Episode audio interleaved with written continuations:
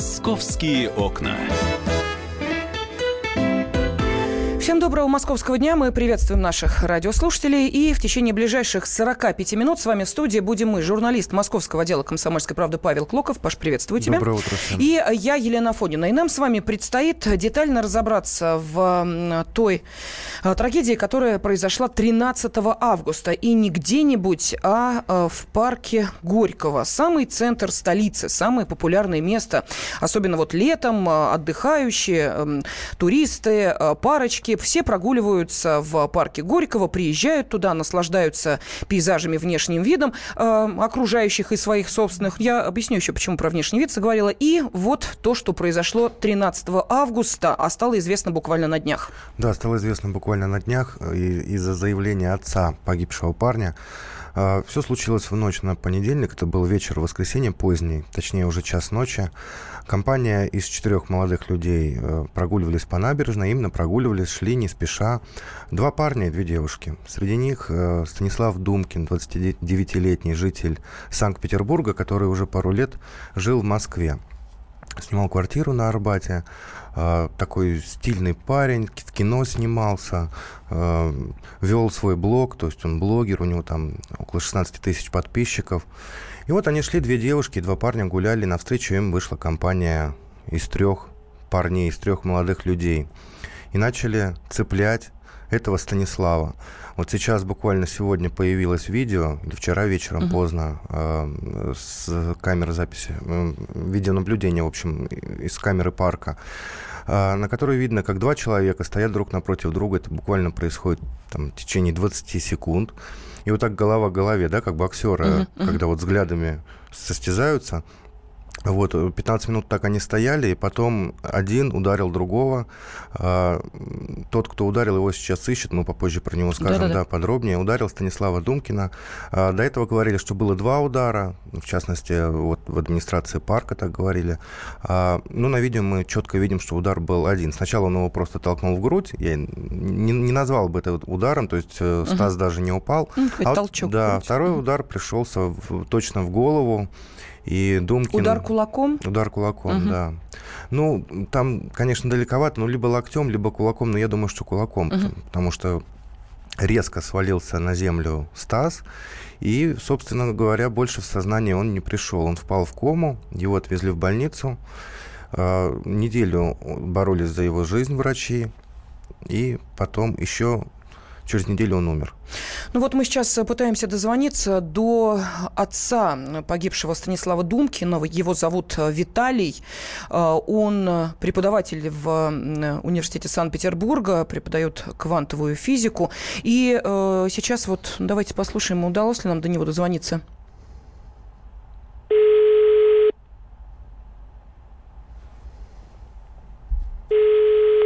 Ну, трубку он не берет, э, и у нас была возможность э, буквально вот накануне э, задать Виталию Думкину, отцу погибшего Станислава Думкина, несколько вопросов. Вот от них, один из них был как раз об обстоятельствах трагедии, о том, как стало семье известно, о том, что их сын погиб полиции ничего не говорят, вообще не совершенно сказать, что идет розыск, а что и как, все, все как бы как туманно и непонятно. Я ничего, честно скажу, что я не знаю вообще ничего. Вся, вся информация только у правоохранительных органов. Ну вот мы сейчас а, слышали небольшой фрагмент а, общения журналистов «Комсомольской правды» с отцом погибшего парня Виталием а, Думкиным. Сейчас он не выходит на телефонную связь. Вы сами слышали длинные гудки. Но это и объяснимо, потому что сейчас к этой трагедии проявляют интерес и пытаются понять, как такое могло произойти, ну, практически в одном из самых популярных мест столицы. Ну, а что известно о самом Станиславе? О самом Станиславе ну, известно то, что ему 29 лет. А, он жил, вырос в Питере. Отец рассказывал, что пытался сделать из него доброго, порядочного человека. А, ну, я, кстати, вчера вот с ним общался по телефону. А, он мне сказал действительно, что о следствии ничего не знает, и он знает, кто был с ним э, в ту ночь, то есть знает этих друзей, но настолько много информации, настолько все это внезапно случилось, что даже на похоронах он не спросил их о подробностях uh-huh. той истории. А, учился, насколько я знаю, в институте Стас, но был то ли отчислен, то ли сам ушел с третьего курса Санкт-Петербургского вуза. А, была у него девушка там из богатой семьи, это мне тоже сам отец рассказал. У него сначала была девушка в Москве, и он периодически сюда приезжал. А потом он, э, ну, случился роман с другой девушкой. А чем он здесь занимался? На что он жил? Каким образом он зарабатывал себе на жизнь вообще? А у нас э, сейчас на связи общественный деятель Антон Коробков-Землянский. Антон, здравствуйте. Лена, здравствуйте. Да, мы вам э, не случайно дозвонились, потому что нам стало известно, что вы были знакомы со Станиславом Думкиным, вот погибшим молодым человеком. Да, действительно, мы лет 10, наверное, дружили. А, скажите, пожалуйста, а вот э, он был э, драчуном, задирой, э, может быть, я не знаю, там каким-то мажором, который вызывает такую реакцию. Вот что вы можете о Станиславе сказать, Антон? Да нет, обычный совершенно парень. Там, в плане характера мы там достаточно много гуляли. Он когда в Питере жил, э, там я приезжал в гости, мы ходили в Эрмитаж, там по город показывал и прочее. То есть э, сказать, что он там э, пытался кого-то провоцировать или что-то еще, ну это абсолютно вообще не про него история. То есть он всегда на позитиве, у всегда было много друзей, он придумал какие-то там снимать ролики, какие-то идеи там и так далее. То есть человек, ну, абсолютно нацеленный на позитив, на творчество, на какое-то развитие и прочее. То есть э, представить, что он на, на кого-то нападает, там, обзывает, тем более что-то еще, просто невозможно. Я вот за, за эти 10 лет не помню, что он там когда-то употреблял мат там, и там как-то ругался и так далее. То есть человек был абсолютно такого мягкого, положительного характера, у которого было всегда много друзей, всегда что-то придумывали, обсуждали и так далее. То есть там, чтобы он кому-то подошел, э, там начал провоцировать провоцировать драку, это просто вообще невообразимо. Антон, скажите, пожалуйста, вот я вчера общался с отцом. Э, Это журналист «Комсомольской правды» московского отдела Павел Клоков. Э, просто, да, Антон, для вас. Да, да, Антон, добрый вечер. Добрый, добрый, добрый день, извините. День. А, и он мне сказал, что у них средний достаток, они э, много не зарабатывали. А Антон, как мы видим, э, вот в его блоге в Инстаграме, он путешествует по Европе, Италия, Франция. Плюс он снимал квартиру на Арбате. Где он вообще работал и чем он зарабатывал на жизнь? Ну, квартиру он снимал небольшую, это была комната комната, как бы э, сейчас, в принципе, не так сложно показывать какую-то успешность э, в Инстаграме, да, достаточно просто красиво фотографироваться в каких-то красивых местах. Ну, э, он э, пытался запускать видеоблог, э, там подключал каких-то друзей, вот, собственно, поэтому у него в Инстаграме так все и э, красиво и успешно, потому что он планировал как бы вот э, как площадку э, развивать, популяризировать. Естественно, это привлекает внимание, люди подписываются, да, хотят э, там следить за людьми, которые где-то путешествуют, попадают в какие-то там необычные ситуации там, и так далее. А, он в Москву переехал пару лет назад, э, даже там, мы как бы обсуждали, что он будет работать в моей компании, но там проекта просто подходящего не было, и там он достаточно быстро нашел работу в другом месте. А, насколько я знаю, он в последнее время занимался, ну, как риэлтором работал, там, сдавал квартиры посуточно, там, организовывать процесс. То есть, ну, на жизнь хватало, впрочем, как бы вполне э, так нормально для там, молодого парня, для того, чтобы иногда там встретиться с девушками, куда-то сходить погулять, но при этом достаточно много приходилось работать. Понятно, что когда ты приезжаешь в столицу, где другой уровень расходов, где э, только комнату снять э, можно сравнить с зарплатой, да, там неплохой в каком-нибудь другом регионе там и так далее. Ну, как бы что-то откладывал, там хватало там два-три раза в год там вместе с друзьями куда-нибудь недорого съездить. Антон, я прошу прощения, у нас минута остается. А свой вопрос хочет задать и э, журналист «Комсомольской правды» Алиса mm? Титко. Она сейчас тоже в студии. Да, Алис, пожалуйста. Антон, да. здравствуйте. Скажите, а у Корней... Ой, господи, простите. У Станислава. у Станислава могли быть какие-то проблемы вот в сфере этой риэлторской деятельности? Просто многие обсуждают, что, может быть, что-то связано с этим. И вообще, был ли он знаком с этим парнем, который вот э, э, подозреваемый да нет, сейчас убийца? Вот то, то, что мне известно от друзей, они выбрались там как э, ну, большой компанией в парк Горького. Компания, ну, парк же большой, да, компания как-то немножко разделилась. Кто-то пошел там в кафе, кто-то куда-то еще. Они договаривались там через э, час встретиться на Оливковом пляже. Они, собственно, вот по набережной шли туда в парк для того, чтобы встретиться там как бы выходной день, э, как-то э, потусоваться, что называется. И вот, собственно, там они шли вдвоем, втроем здесь, и, ну и, собственно, встретили каких-то незнакомых людей. Спасибо. Общественный деятель Антон Коробков-Землянский был на связи с нашей студией. «Московские окна».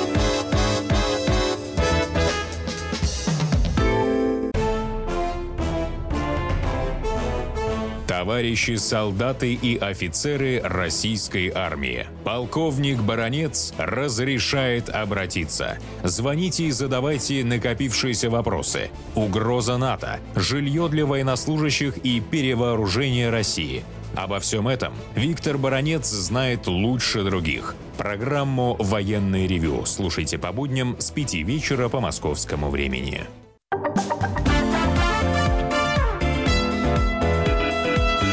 «Московские окна»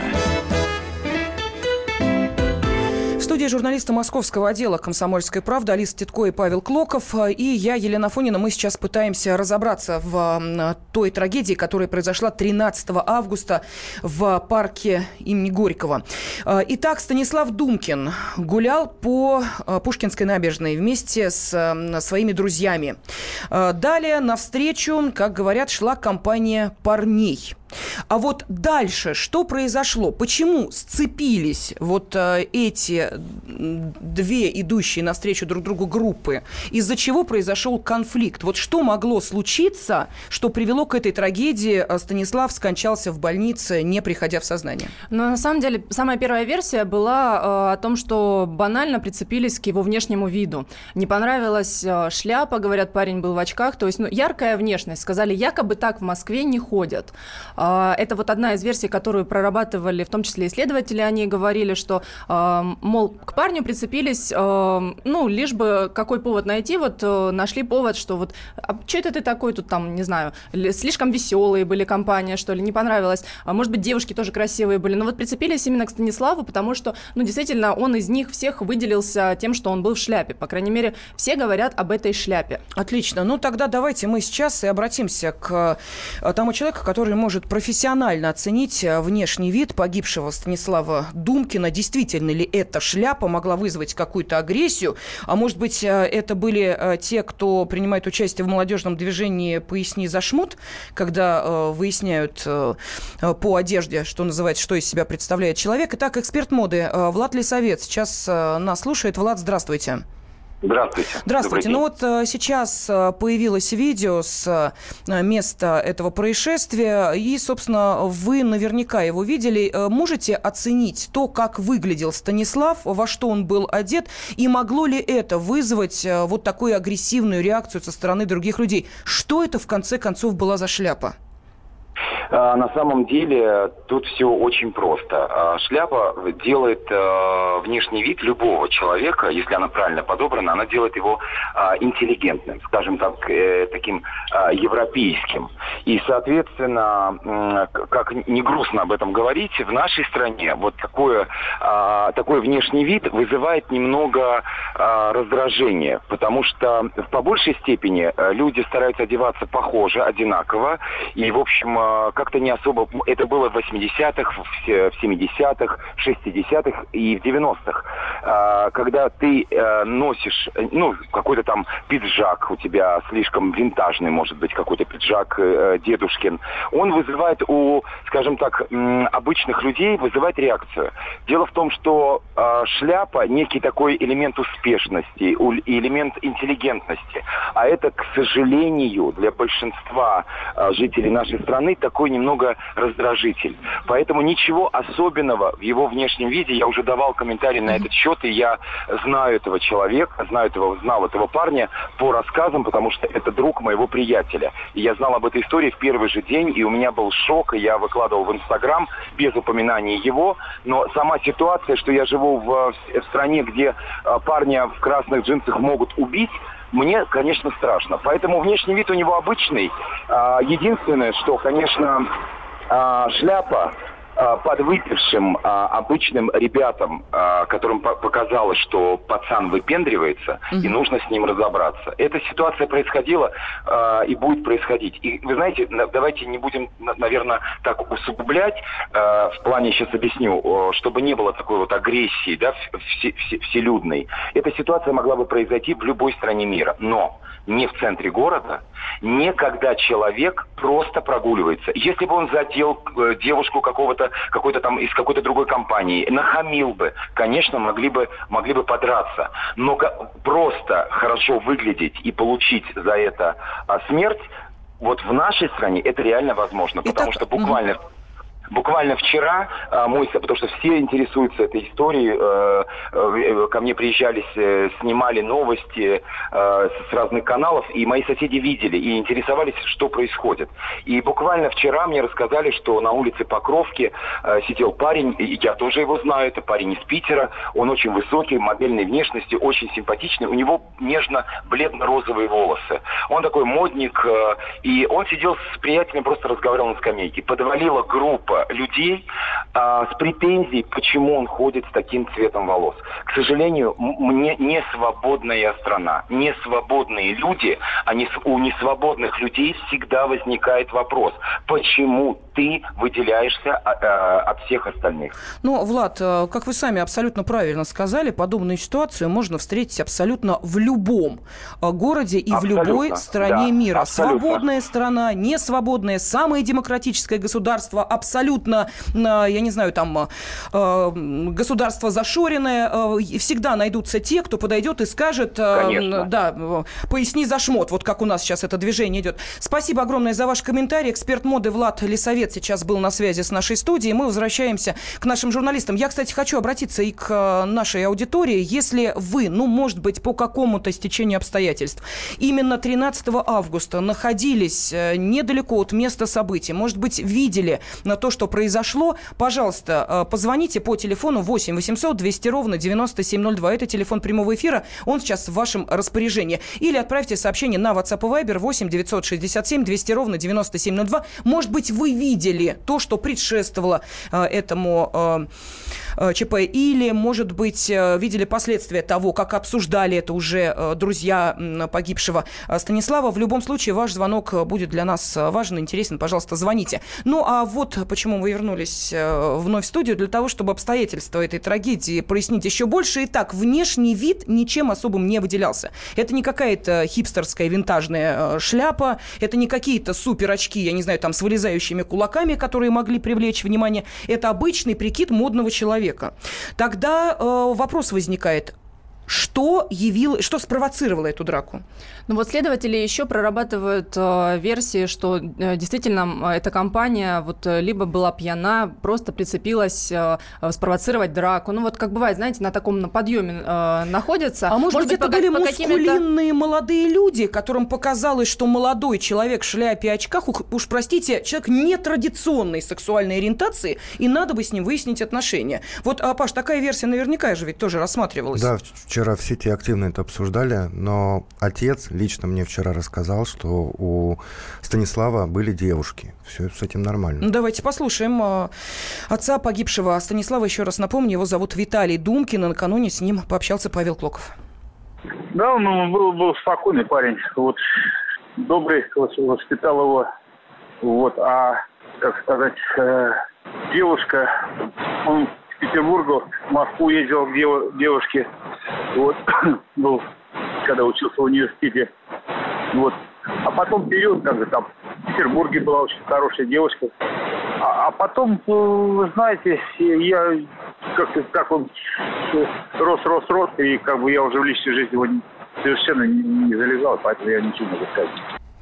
Ну вот мы слышали сейчас э, отца погибшего Станислава. И э, да, Алис, э, прости, я тебя прервала, просто хотелось и эту, вот, ну, эту тему тоже обсудить, потому что действительно сейчас очень много комментариев и э, достаточно много внимания уделяют тому, что произошло 13 августа. Но Кто если были мы, эти люди? Да, если мы говорим о том, что они, может быть, какие-то гопники, там, не знаю, качки или еще что-то, Станислав тоже занимался бодибилдингом, как мы знаем, друзья рассказывали, поэтому он тоже был э, не слабым, да, парнем, можно сказать, но вот здесь, э, да, действительно несколько ударов и, э, ну, как бы черепная травма. А другое дело, что сейчас вот э, следователи говорили о том, что это все-таки были компания на компанию, но то видео, которое мы видим сейчас в социальных сетях, да, которое появилось, на нем фрагмент, где участников всего лишь двое.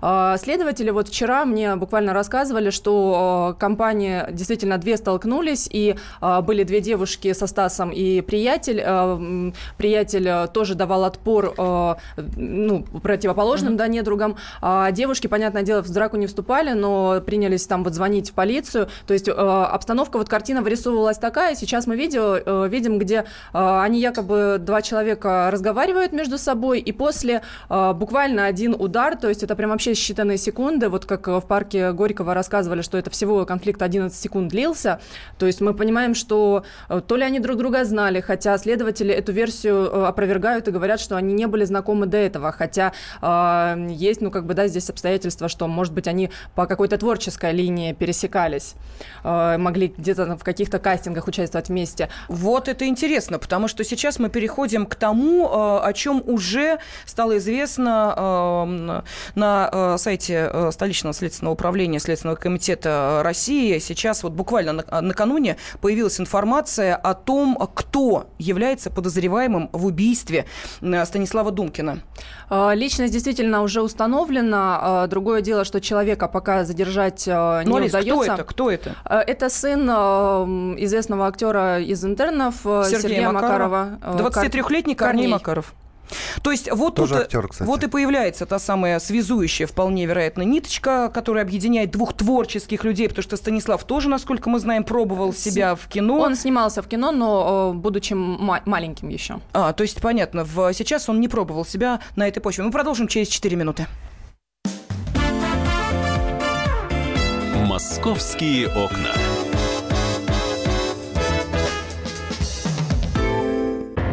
Мигранты и коренные жители. Исконно русская и пришлая. Культурные конфликты и столкновения менталитетов. Пресловутый НАЦ-вопрос встает между нами все чаще и острее. Ставим его ребром на радио «Комсомольская правда». Программу «Национальный вопрос» слушайте каждую пятницу после 7 вечера по московскому времени.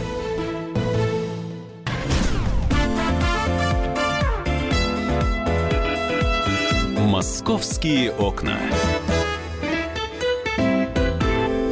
студии журналисты московского отдела «Комсомольской правды» Алиса Титко и Павел Клоков, ну а также я, Елена Афонина. ОЧП, которое произошло в парке Горького 13 августа и которое окончилось трагедией. Погиб в результате какой-то глупой бессмысленной драки э, Станислав Думкин, молодой человек, которому было всего 29 лет. Вот сейчас мы пытаемся понять, случайная ли драка или, может быть, действительно две группы, которые встретились на набережной, знали друг друга, что привело к этому конфликту, почему он возник. Есть разные версии, но э, накануне стало известно о том, кто э, может быть э, вот тем убийцей, который, собственно, и нанес роковой удар.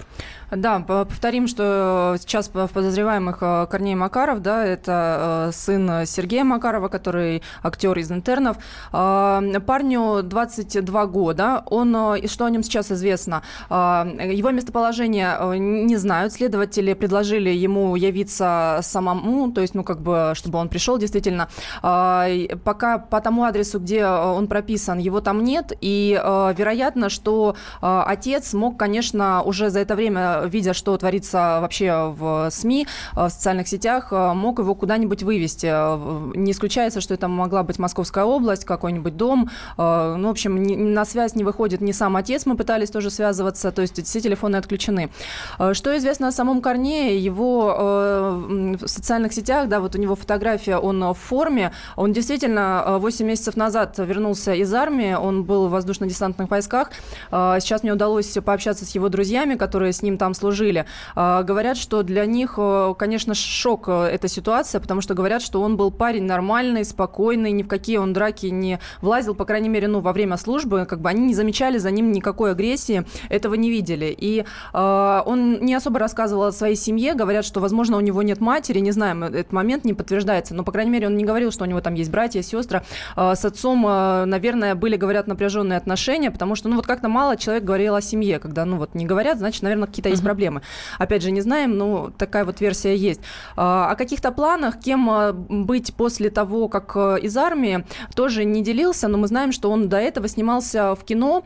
А, ну, наверное, отец мог где-то найти связи и маленького его отправить в некоторые сериалы, то есть там эпизодические роли, но тем не менее он снимался. Но в армии он не рассказывал о том, что я вот после армии пойду в кино, буду дальше сниматься, то есть таких планов он не строил. А, прыгать с парашютом ему нравилось, вот, э, поэтому, может быть, он тоже не исключал и какую-то и военную, может быть, дальше карьеру. Но вот чем занимался он, конечно, последнее время, э, друзья не знают, потому что, ну, вот разошлись уже после армии. А, что известно об отце, э, вот любопытная деталь, отец занимался эм, казачьим рукопашным боем. У него какая-то была школа, мы сейчас пытаемся тоже это выяснить, куда приглашались люди, где а, обучали инструкторов будущих. То есть вот что-то с этим связано, там и песни и пляски, и в том числе и рукопашный бой. Может быть, поэтому его сын тоже, может быть, занимался в этой школе, может быть, а, знал эти все какие-то особенности и мог с одного, с двух ударов вырубить человека, извините за эти слова. Угу. Может быть, с этим тоже есть какая-то привязка. Мы сейчас пытаемся в этом разобраться. Алис, скажи, пожалуйста, а что вот окружение э, самого Корнея Макарова, что из себя представляет? Вот его френды в соцсетях, э, я не знаю, может быть, как-то по ним понять, э, кто у него ходит в друзьях? Не исключено, что э, друзья могли быть тоже э, какие-то неформалы, потому что, знаете, э, соцсети, соцсети, конечно, много говорят о человеке, uh-huh. да, то есть если у тебя позитивные, хорошие фотографии, то, ну, наверное, ты и хороший человек. А э, у, у него в друзьях есть люди, у которых какие-то сомнительные фотографии, там, не знаю, какие-то злобные клоуны, э, ну, то есть разрисованные лица, э, то есть какие-то, э, не знаю, люди с длинными, э, там, длинная борода. Но, опять же, мы не говорим, что это значит вот уже человек там с длинной бородой, это вот там враг или еще что-то. Но у них э, в руках э, автоматы или, не знаю, или это э, само, ну, какие-то... Э, в общем, проявление какой-то агрессии. Да, то есть э, мы не знаем, это э, киношные образы или, может быть, у него друзья mm-hmm. тоже э, из э, фильмов, но э, производят они впечатление таких вот не совсем хороших и адекватных. Может быть, действительно эти люди не вполне адекватные. Э, я думаю, что это тоже... Да, эту версию тоже прорабатывают. Я вчера общался с психиатром-криминалистом Михаилом Виноградовым, который говорит, что есть тип людей, которых называют краевые личности. Если мы возьмем всех, как раньше называли психопатов, то они разделяются на разные категории. А таких вот особенно злобных, агрессивных, которые выискивают жертву и вымещают на них свою внутреннюю, подчеркиваю, злобу, они могут э, хорошо зарабатывать, быть на приличном положении в обществе. Но это, конечно, уровень средний и ниже среднего. Вот с краю от общества находятся такие люди. Они, как правило, не выходят за э, границы своего района. Ну вот это был психиатр-криминалист Михаил Виноградов. Э, и э, здесь, э, конечно, возникает вопрос, как обезопасить себя от этих людей. Никак, потому что совершенно непонятно, с кем ты встречаешься на улицах города. Тогда вопрос другой. А что делают для того, чтобы вовремя прийти на помощь, если такая ситуация возникает, причем в одном из самых людных московских парков? Да, я бы даже сказал, в одном из самых известных парков страны. А, мы вчера с корреспондентом комсомолки Александром Рогозой отправились а, в парк Горького. А, это как раз было вчера воскресенье. Воскресенье это и случилось. То есть вот день в день получилось посмотреть, что там вообще творится, что там происходит, давно не были. Ну, мы зашли туда где-то полдесятого вечера, там была молодежь, пенсионеры там уже вечером не гуляют, когда стемнело, причем молодежь от школьного возраста и выше, выше, выше за 30. Э, не увидели ни одного пьяного человека. Один был выпивший мужик, который там, ну, очень мило просто заигрывал с девушками, запускал какие-то фонарики, вот эти, которые продаются из рогатки, запускают uh-huh. небо. То есть ничего э, такого агрессивного, каких-то компаний, буйных, э, распития спиртных на лавках, мы этого не увидели. Э, мы нашли место, где примерно, как мы думаем, и как нам подсказал охранник, э, значит, произошло, произошла драка а, это недалеко от большого массового поля, это одна из площадок э, парка Горького, где как раз находились охранники в тот момент, когда случилась драка. Это не очень далеко э, от места э, Хотел, хотел сказать убийство, но там была драка, скончался он позднее. Но можем, ну да, даже уголовное дело заведено не по убийству, убийству а именно а причинение тяж, тяжкого тяж, вреда повлекшего. Тяжких увечий, да. Вот. Что представляет из себя вообще охрана? Это 60 человек, около 60 мужчин, соответственно, сторонняя организация, то есть, ну, ЧОПовск, частное охранное предприятие. Они работают сутки через сутки вахтовым методом, то есть две недели сутки через сутки, потом уезжают домой и приезжают обратно. Они, по сути, ни за что не отвечают. То есть они сами в этом признались. Мы со многими пообщались, некоторые охранники просто убегали от нас в прямом смысле. Там, видимо, какой-то инструктаж был, не давать никаких интервью. Мы представлялись честно, откуда мы. А, ну, находились э, попроще, да, мужчины, которые сказали, да мы ни за что не отвечаем. Мы, если мы видим драку, вызываем полицию, мы не имеем права подойти, влезть, разнять. Мы не имеем права вообще дотрагиваться до людей, иначе частное охранное предприятие лишат лицензии. То есть суть охранника заключается в том, чтобы просто, просто смотреть... Просто позвонить, сообщить. И, и сообщить, да. А, не факт, что полиция приедет сразу. Вообще по парку Горького патрулирует машина одна. Представьте теперь...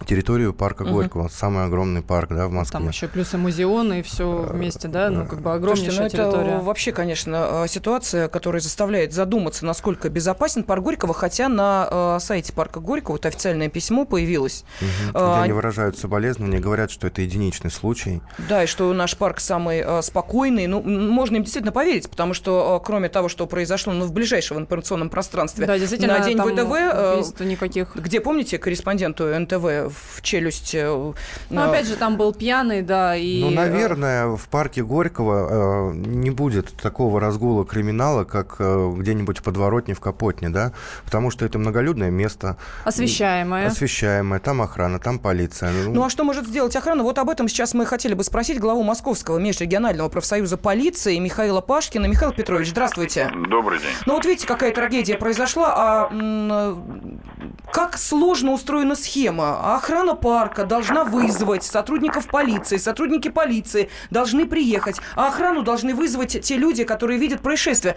Не слишком ли многоступенчато для того, чтобы все-таки задержать э, человека, который, э, ну вот по горячим следам его можно же было схватить. Территория огромная, не на машине же он уехал. Вот где в этой ситуации вы видите пробелы? Пробел только в одном, в совести этих охранников. Дело в том, что как гражданин, просто как гражданин, обычный гражданин Российской Федерации, который видит, что совершено преступление, он, э, если, и если он задержит преступника, чоповец он, не чоповец, ничего ему не будет за это. То есть просто они не захотели, извините, поднять свои задницы – и задержать вот этого человека, который избил другого. Ну подождите, Все. Михаил Петрович, это же не первый случай. Мы помним убийство э, Драчева, пожалуйста, когда охрана тоже торгового нет, там, центра нет, там не только стояла, охрана, вызывала сотрудников полиции. Э, нет, ну, там... там охрана торгового охрана. центра вызвала сотрудников э, сотрудников Росгвардии. Да. Вот опять сработала та же многоступенчатая схема. У них, наверное, прописано, а боятся там, они, что там у них кнопка тревожной сигнализации, они ее нажали, вызвали, но по идее они должны были как простые обычные граждане, если им это запрещается э, законом Чоповским, хотя я сомневаюсь очень в этом, э, принимать э, и предотвращать правонарушение преступления, любой человек это обязан сделать. Вы поймите, если он обладает определенными возможностями и способностями – Скажите, пожалуйста, у охраны парка, э, ну вот в данной ситуации мы обсуждаем именно эту историю, есть какие-то спецсредства или они с голыми руками выходят на патрулирование? Ну, по идее, у них, э, у некоторых э, имеют право носить дубинки, некоторые имеют право оружие Ну носить. вот, Паша Клоков Нет, вот у них ничего не было с собой. Если у говорит, ничего что... не было... Только ну, рация. Ну, только рация, но они могли своей массой подойти и сказать, так, подождите, граждане. Вот, ну, конечно, а как просто... спасение утопающего, Нет. просто на совесть. Да, здесь на совесть. И простой пример. Вы войдите, вот попробуйте украсть шоколадку там в Ашане или еще где-то. Вот сколько было случаев. Задерживают, доставляют, обыскивают. Там почему-то можно. То есть, э, ну, хотя там, да, если превышают они свои полномочия, возбуждаются уголовные дела, ну, когда там избивали или еще что-то. То есть охранники формализм ну, излишний Ну, формально-то они человека доставили, вызвали полицию Да, мы поняли. У нас, прошу прощения, минута остается. Еще очень важный вопрос, Михаил Петрович. Там везде камеры. Вот скажите, пожалуйста, для того, чтобы побыстрее найти э, потенциально, прошу прощения, возможных э, э, участников э, этой э, трагедии, мо- нужно ли было видео с э, камер, может быть, достоянием общественности сделать, вот лица э, тех людей? Э, здесь вот о чем речь. Здесь дело даже не в камерах. Если бы по данному факту сразу было возбуждено уголовное дело, сразу бы, тогда можно было бы сделать биллинг телефонов, и все, кто там находился в этом районе, можно было сразу определить, кто там был, и тут же выяснить э, вот этого угу. товарища. Понятно. Все. Спасибо. Глава Московского межрегионального профсоюза полиции Михаил Пашкин сейчас был на связи с нашей студией. Еще очень много вопросов остается. И я думаю, что обязательно за этой ситуацией мы будем следить. Павел Клоков, Алиса Титко и я, Елена Фойна, были с вами. «Московские окна».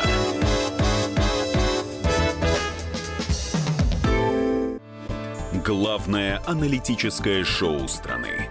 Михаил Владимирович Юрьев, Михаил Владимирович Леонтьев. И в команде Анатолия Кузичева замена. Вместо Анатолия играет Илья Савельев. Но все остальное будет прежним. Это главтема. Они знают, как надо. Мы несем свою миссию выработать и донести до народа и руководства мысль о том, как должно быть. Программа «Главтема» на радио «Комсомольская правда». Слушайте в прямом эфире каждый четверг с 20.00 по московскому времени.